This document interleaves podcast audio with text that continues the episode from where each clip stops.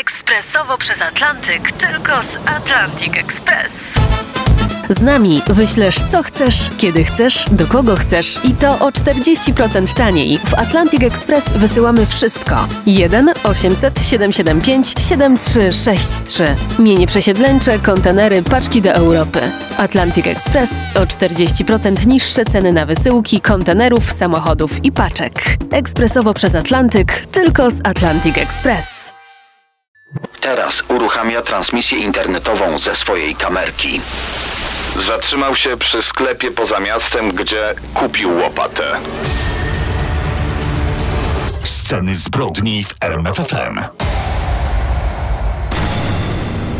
Tutaj sceny zbrodni. Powracamy po krótkiej przerwie i pewnie się zastanawialiście, w jakiej formie będziemy w tym nowym roku po Sylwestrze, a oto jesteśmy piękni, wypoczęci, no i cali wyprasowani. Rzeczywiście możemy mieć nie najlepszą reputację u naszych słuchaczy po tych wszystkich trudnych tematach, które serwujemy w każdą niedzielę po 21 w radiu RMFFM i w każdy poniedziałek po północy na rmfon.pl i tych wszystkich aplikacjach streamingowych. A skoro wracamy, to od razu z mocnym tematem zbrodnie Nowej Zelandii. Koniecznie zostańcie z nami.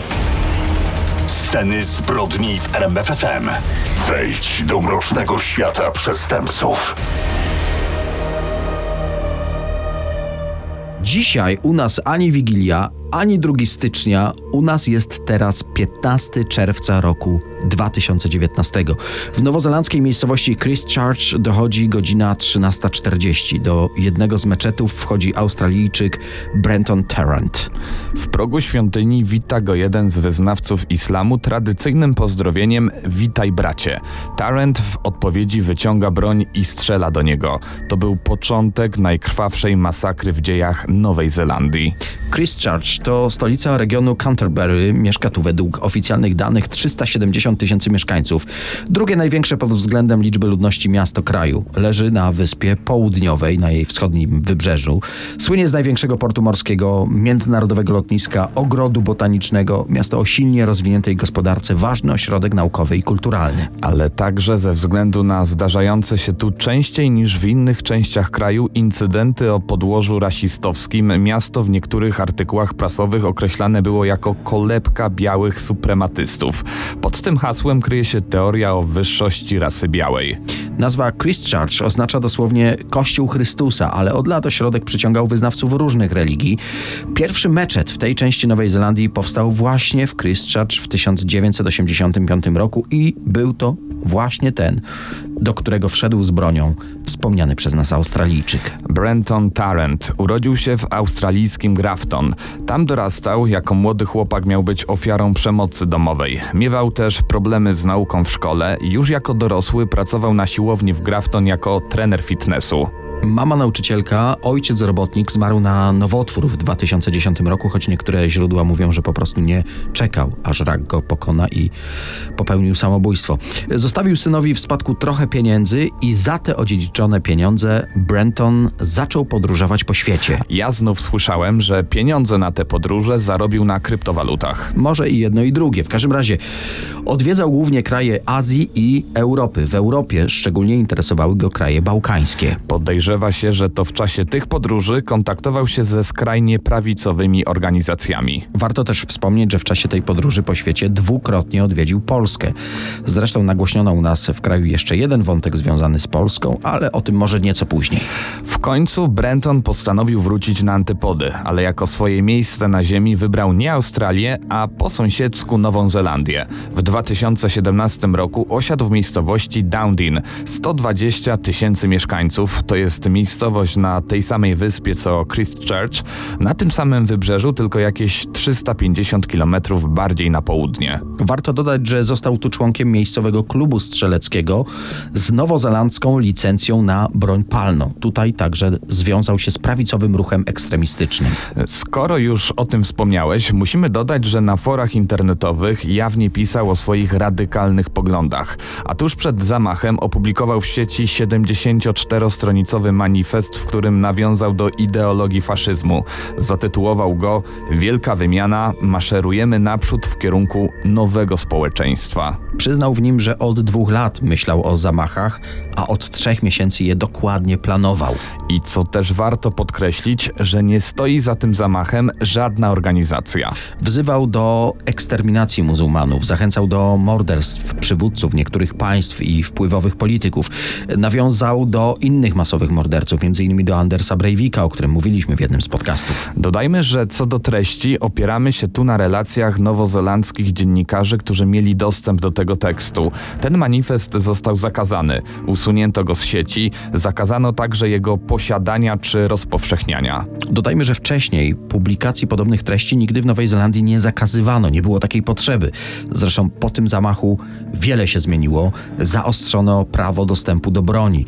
Rząd Nowej Zelandii przeprowadził także akcję, w ramach której odkupił od obywateli 10 tysięcy sztuk broni. No właśnie. Ta tragedia była przyczyną wielu zmian w prawodawstwie, ale także w postrzeganiu Nowej Zelandii jako kraju bezpiecznego i tolerancyjnego. Ale tutaj pojawia się pytanie, co było bezpośrednią przyczyną tego zamachu? Jak twierdził sam Tarrant, y, denerwowało go, kiedy w Europie w latach 2016-17 dochodziło do ataków islamskich ekstremistów a szczególnie zemścić chciał się za śmierć Ebi Akerlund, 11 14-letniej dziewczynki, która zginęła w zamachu w Sztokholmie w 2017 roku. Piątek, 15 marca 2019 roku. 28-letni Brenton Tarrant wybrał tę datę nieprzypadkowo. Trwa muzułmański Dżumuach, co dosłownie znaczy modlitwa piątkowa, cotygodniowa obowiązkowa modlitwa zbiorowa. Podjeżdża swoim samochodem pod meczet Masjid al-Nur w mieście Christchurch. W aucie ma kupione legalnie karabiny AR-15 i strzelby Mosberg. Z przenośnego głośnika w aucie leci playlista, którą specjalnie przygotował na ten dzień.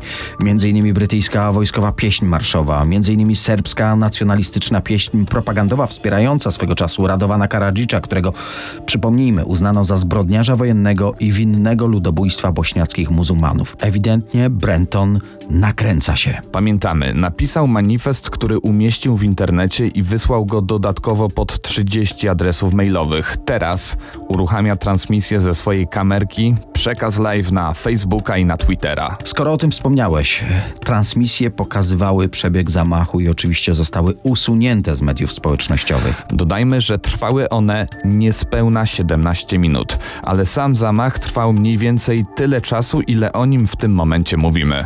Jest godzina 13.40. W meczecie, przy którym zaparkował, znajduje się około 300 osób. Wspomnieliśmy, że jako pierwszego zastrzelił mężczyznę, który pozdrowił go przy wejściu. Brenton Tarrant wkroczył do środka. Strzela kolejno do każdego, kogo zauważa. Jeden z wyznawców próbuje odebrać mu broń, jednak ginie od kilku strzałów. Wielu wyznawców ucieka, ale w głównej sali modlitewnej część z nich znieruchomiała ze strachu. Spanikowani ludzie kulą się na podłodze. Podchodzi do nich kolejno i strzela z bliskiej odległości po kilka razy. Zamachowiec wychodzi na zewnątrz. Strzela do mężczyzny, który wybiegł przed nim z meczetu. Podchodzi do swojego samochodu, bierze nową broń, strzela do ludzi na parkingu przy meczecie. Koszmar trwa. Tarrant wraca do meczetu i zaczyna dobijać tych, którzy zostali poprzednio ranni. Tym razem przemieszcza się szybciej, strzela z zimną krwią. Znów wychodzi na parking. Widzi, że postrzelona przez niego wcześniej kobieta próbuje zatrzymać przejeżdżające samochody. Woła o pomoc. Tarrant strzela, tym razem śmiertelnie. Następnie wsiada do auta, włącza znów głośną muzykę i odjeżdża, przejeżdżając po ciele zabitej kobiety. Widzi kolejne osoby uciekające chodnikiem, strzela do nich w trakcie jazdy. Nie wiadomo dlaczego nie spalił meczetu. Miał to w planach. W bagażniku samochodu znajdowały się kanistry z benzyną. Miał także w aucie materiały wybuchowe. Ta masakra trwa tylko około 5 minut. Zginęły w niej na miejscu 42 osoby, a rannych zostało 37 osób. Dwie z nich umrą niedługo później w szpitalu. Dosłownie moment po tym jak zabójca odjechał, przed meczet dotarły siły policyjne, w tym jednostka specjalna. Zaczęli zabezpieczać teren. Nie wiedzieli, że za chwilę otrzymają wezwanie przed kolejny meczet. Jesteśmy w momencie, gdy Brenton Tarrant e, odjechał samochodem spod meczetu, w którym urządził rzeź. Jedzie przez miasto Christchurch. Świadkowie wspominają później, że wyglądało to jakby jakby nie miał planu. Być może tak jest. Wspomnieliśmy o transmisji internetowej, jaką prowadził. Wyłącza ją w trakcie przejażdżki. To też mogło sygnalizować, że skończył zaplanowane zadanie. A jednak to nie koniec. W trakcie jazdy trafia na samochody stojące w korku, posyła w ich stronę kilka kul. To już nie ma nic wspólnego z zemstą na muzułmanach za zamachy w Europie, na którą powoływał się w swoim manifestie. A jednak podjechał pod kolejny meczet w Christchurch. Meczet Masjid Linwood. Na parkingu przed świątynią ustawia swój samochód tak, by zablokować wyjazd. Próbuje wejść do meczetu, ale nie może znaleźć wejścia. Tak, poprzedni meczet oglądał kilka razy przed akcją, by zorientować się w układzie pomieszczeń. Przeglądał też jego plany w internecie, a tu, no tu zachowuje się jakby nie planował tej części zamachu. Jako, że nie znalazł wejścia, strzela do wnętrza budynku przez okno. Strzela również do osób w okolicy meczetu. Zabija na miejscu czterech przechodniów. Wtedy z meczetu wybiega jeden z modlących się tam mężczyzn. Widzi, że napastnik upuszcza strzelbę i sięga do samochodu po kolejną broń. Wykorzystując ten moment, rzuca w niego tym, co ma pod ręką. Był to akurat czytnik kart płatniczych. Jak później zeznał, chciał odwrócić uwagę terrorysty od meczetu. Ten mężczyzna zdołał jeszcze podnieść strzelbę z ziemi, gdy akurat Brenton Tarrant wyciągał z auta inny karabinek. Strzelba okazała się pusta. Mężczyzna ukrył się między samochodami, a Tarrant próbował go trafić. Więc rzeczywiście powiódł się plan, by odwrócić uwagę od meczetu. Tak, mężczyzna nawet wołał: Jestem tutaj, jestem tutaj. Tarrant jednak, nie mogąc go trafić, ruszył w stronę świątyni. Tym razem wszedł do środka i znów zaczął strzelać. Po chwili wrócił do auta. Wtedy mężczyzna, który podniósł porzuconą strzelbę, rzucił nią w samochód i wybił jedną z szyb. Sprawca jednak odjechał. Zostawił po sobie siedem ofiar śmiertelnych i pięciu rannych.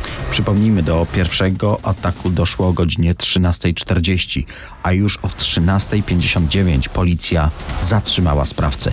19 minut, w czasie których w obu zamachach zginęło 47 mężczyzn i 4 kobiety. 40 osób zostało rannych. Ale tej liczby nie podawano jeszcze długo po zamachach. Media mówiły o licznych ofiarach, o zaginionych. Z czasem policja ujawniła więcej danych. Wielkim szokiem dla wszystkich był fakt, że pośród ofiar był sportowiec, członek reprezentacji narodowej Nowej Zelandii. Wróćmy do Tarranta. Mimo relacji świadków, zapisów miejskiego monitoringu, mimo dowodów w postaci transmisji internetowej i tego manifestu, nie przyznawał się do winy. Biegli uznali, że był poczytalny i może być sądzony. Postawiono mu zarzut morderstwa 51 osób i próby zabicia kolejnych 40. Oczywiście wśród zarzutów była też działalność terrorystyczna. Przełom nastąpił w marcu 2020 roku. Tarrant przyznał się do zamachów. 27 sierpnia 2020 roku sąd skazał go na karę dożywotniego więzienia bez prawa ubiegania się o wcześniejsze zwolnienie warunkowe. To pierwszy wyrok bezwzględnego dożywocia w historii Nowej Zelandii. Ale obiecaliśmy wspomnieć o jeszcze jednym polskim akcencie w tej sprawie, o którym głośno było w mediach. Na broni, z której strzelał Tarrant w trakcie tych zamachów, umieścił różne symbole i napisy. Głównie rasistowskie hasła, nazwiska innych zamachowców, postaci historyczne i daty bitew. I właśnie wśród tych dat zapisał datę Wiktorii Wiedeńskiej, to jest 12 września 1683 roku. To wtedy wojska pod dowództwem króla polskiego Jana III Sobieskiego powstrzymały natarcie armii Imperium Osmańskiego pod wodzą wezyra Kara Mustafy. Bitwa pod Wiedniem była przełomową bitwą świata chrześcijańskiego i muzułmańskiego, po której Imperium Osmańskie już nigdy nie najechało Europy. To z tego powodu uznał datę za ważną dla jego ideologii i tłumaczącą jego zamachy terrorystyczne. W scenach zbrodni w RMF FM nowy rok rozpoczynamy w Nowej Zelandii. Czas na sprawę Grace Millane. Tragiczna śmierć 22-letniej córki milionera Davida Millana, która wstrząsnęła całym światem. Dziewczyna we wrześniu 2018 roku po ukończeniu licencjatu postanowiła zrobić sobie rok przerwy i wybrać się w podróż dookoła świata. Swoje marzenie mogła spełnić dzięki oczywiście wsparciu ojca, który był bardzo bogatym deweloperem. W czasie tej wyprawy utrzymywała stały kontakt ze swoimi bliskimi, informując ich regularnie na bieżąco o kolejnych etapach podróży. W pierwszej kolejności udała się do Peru, Patagonii i Boliwii, a następnie trafiła do Nowej Zelandii, gdzie planowała zostać dwa tygodnie. 30 listopada zatrzymała się w Auckland. Wszystko przebiegało zgodnie z planem. Dziewczyna po zakwaterowaniu się w hostelu postanowiła rozerwać się na mieście. W sobotnią noc 1 grudnia za pośrednictwem popularnej aplikacji randkowej znalazła sobie 26-letniego towarzysza. Wieczorem wybrała się z nim na spotkanie. Opuściła hostel, y, wyszła do centrum miasta ubrana w czarną sukienkę, taką do kolan. Z nieznajomym umówiła się przy popularnej wieży obserwacyjnej Sky Tower. Dziewczyna przyszła nieco wcześniej, więc zrobiła kilka zdjęć choinki, aby wysłać relacje do rodziny. Wkrótce nieznajomy pojawił się na miejscu. Niemal od razu rozpoznał Grace i przytulił ją na przywitanie. Po krótkiej rozmowie wybrali się do restauracji. Para złapała ze sobą świetny kontakt, odwiedzili później jeszcze dwa puby, pili drinki do późna. Zdecydowanie coś zaiskrzyło między Grace i tym tajemniczym nieznajomym. Wysłała ona nawet SMS-a do swojej przyjaciółki, informując ją o tym, że z nikim nie dogadywała się tak dobrze jak z tym nowo poznanym mężczyzną. Finalnie chłopak postanowił zaprosić Grace do swojego pokoju w hotelu City Life. Dziewczyna z chęcią to zaproszenie przyjęła. Opuścili lokal o 21.30. Ostatni raz kamery monitoringu zarejestrowały parę około 21.40. Gdy zamknęli drzwi do pokoju 308, ślad po dziewczynie zaginął. Kolejnego dnia, 2 grudnia, Grace obchodziła 22 urodziny. Rodzina jednak nie była w stanie skontaktować się z jubilatką. Dziewczyna nie reagowała na żadne wiadomości. Przyjaciele również próbowali się dowiedzieć, gdzie jest Grace. Bezskutecznie szukali jakichś informacji w mediach społecznościowych. Ewidentnie było coś nie tak. Nikt z bliskich dziewczyny nie był świadomy tego, jak makabryczne wydarzenia miały miejsce w dalekiej Nowej Zelandii. Córka milionera zaginęła w tajemniczych okolicznościach w Nowej Zelandii 1 grudnia 2018 roku. Wkrótce po utracie kontaktu z Grace, rodzina zgłosiła jej zaginięcie. Poszukiwania dziewczyny rozpoczęły się 5 grudnia. Policjanci dotarli do informacji, że dziewczyna ostatni raz była widziana z nieznajomym mężczyzną. Nikt z bliskich nie znał jego tożsamości. Jeden z detektywów zauważył, że pod najnowszym postem na Facebooku Grace z 1 grudnia, dokładnie z przedpołudnia, widnieje komentarz od niejakiego Kempsona. Detektyw wysłała mu kilka wiadomości i poprosiła o kontakt. 26-letni mężczyzna następnego dnia w czasie rozmowy przyznał, że spotkał Grace, ale rozstali się o 22 w sobotę i to był ostatni raz, kiedy ją widział. Jeszcze tego samego dnia został wezwany, aby złożyć oficjalne oświadczenie. W międzyczasie policja otrzymała nagranie z hotelowego monitoringu. Nagranie udowodniło, że mężczyzna kłamie. Okazało się, że Kempson był seryjnym przestępcą seksualnym. Wykorzystywał aplikację randkową do wyszukiwania nowych ofiar. Udawał odnoszącego sukcesy biznesmena. 8 grudnia 2018 roku, około godziny 15, został ostatecznie aresztowany. Następnego dnia policja znalazła ciało Grace w walizce zakopanej przy Scenic Drive na zachodnich obrzeżach Auckland. Ustalono, że dziewczyna została uduszona. Sekcja zwłok wykazała liczne siniaki na ciele dziewczyny. Wskazywało to na to, że Grace się broniła. Patolog oznajmił, że nacisk na jej szyję musiał trwać od 4 do 5 minut. Według ustaleń prokuratury w niedzielę 2 grudnia około 1.30 w nocy Grace już nie żyła. Kempson zaczął wtedy szukać w telefonie miejsca do pozbycia się zwłok. Następnie zrobił kilka zdjęć nagiego ciała dziewczyny i oglądał filmy pornograficzne. Policja dotarła do kolejnych nagrań monitoringu z miejsc, w których ostatnio przebywał Kempson. Dzięki temu mogli prześledzić niemal każdy jego krok tuż po morderstwie. I tak okazało się, że już kolejnego ranka, gdy Grace leżała martwa w hotelowym pokoju 308, Kempson wysłał SMS-a do innej kobiety, którą poznał na aplikacji randkowej. Próbował umówić się z nią na spotkanie. Niedługo potem został złapany przez inną kamerę monitoringu, gdy kupował walizkę. Następnie poszedł do supermarketu, żeby zaopatrzyć się w środki czystości. Wynajął samochód i po południu udał się na spotkanie z kobietą, do której wcześniej pisał. Spotkali się w barze na przedmieściach Oakland. Kobieta zeznała później śledczym, że czuła się nieswojo w towarzystwie Kempsona. W trakcie rozmowy wspomniał jej, że słyszał o facecie, który był tak brutalny wobec kobiet, że jedna z jego partnerek zmarła w łóżku. Właśnie ta informacja sprawiła, że kobieta poczuła niepokój i postanowiła natychmiast zakończyć spotkanie. Jesse Kempson nie przejął się jakoś szczególnie jej reakcją. Dosłownie chwilę po jej wyjściu wysłał do niej kolejnego SMS-a z prośbą o kolejną randkę, którą to prośbę odrzuciła i wiele wskazuje na to, że to uratowało jej życie. Jak już wspominaliśmy, w rozwiązaniu tej sprawy pomogły kamery monitoringu. Na nagraniach uchwycono moment przygotowań mordercy dziewczyny do pozbycia się ciała swojej ofiary.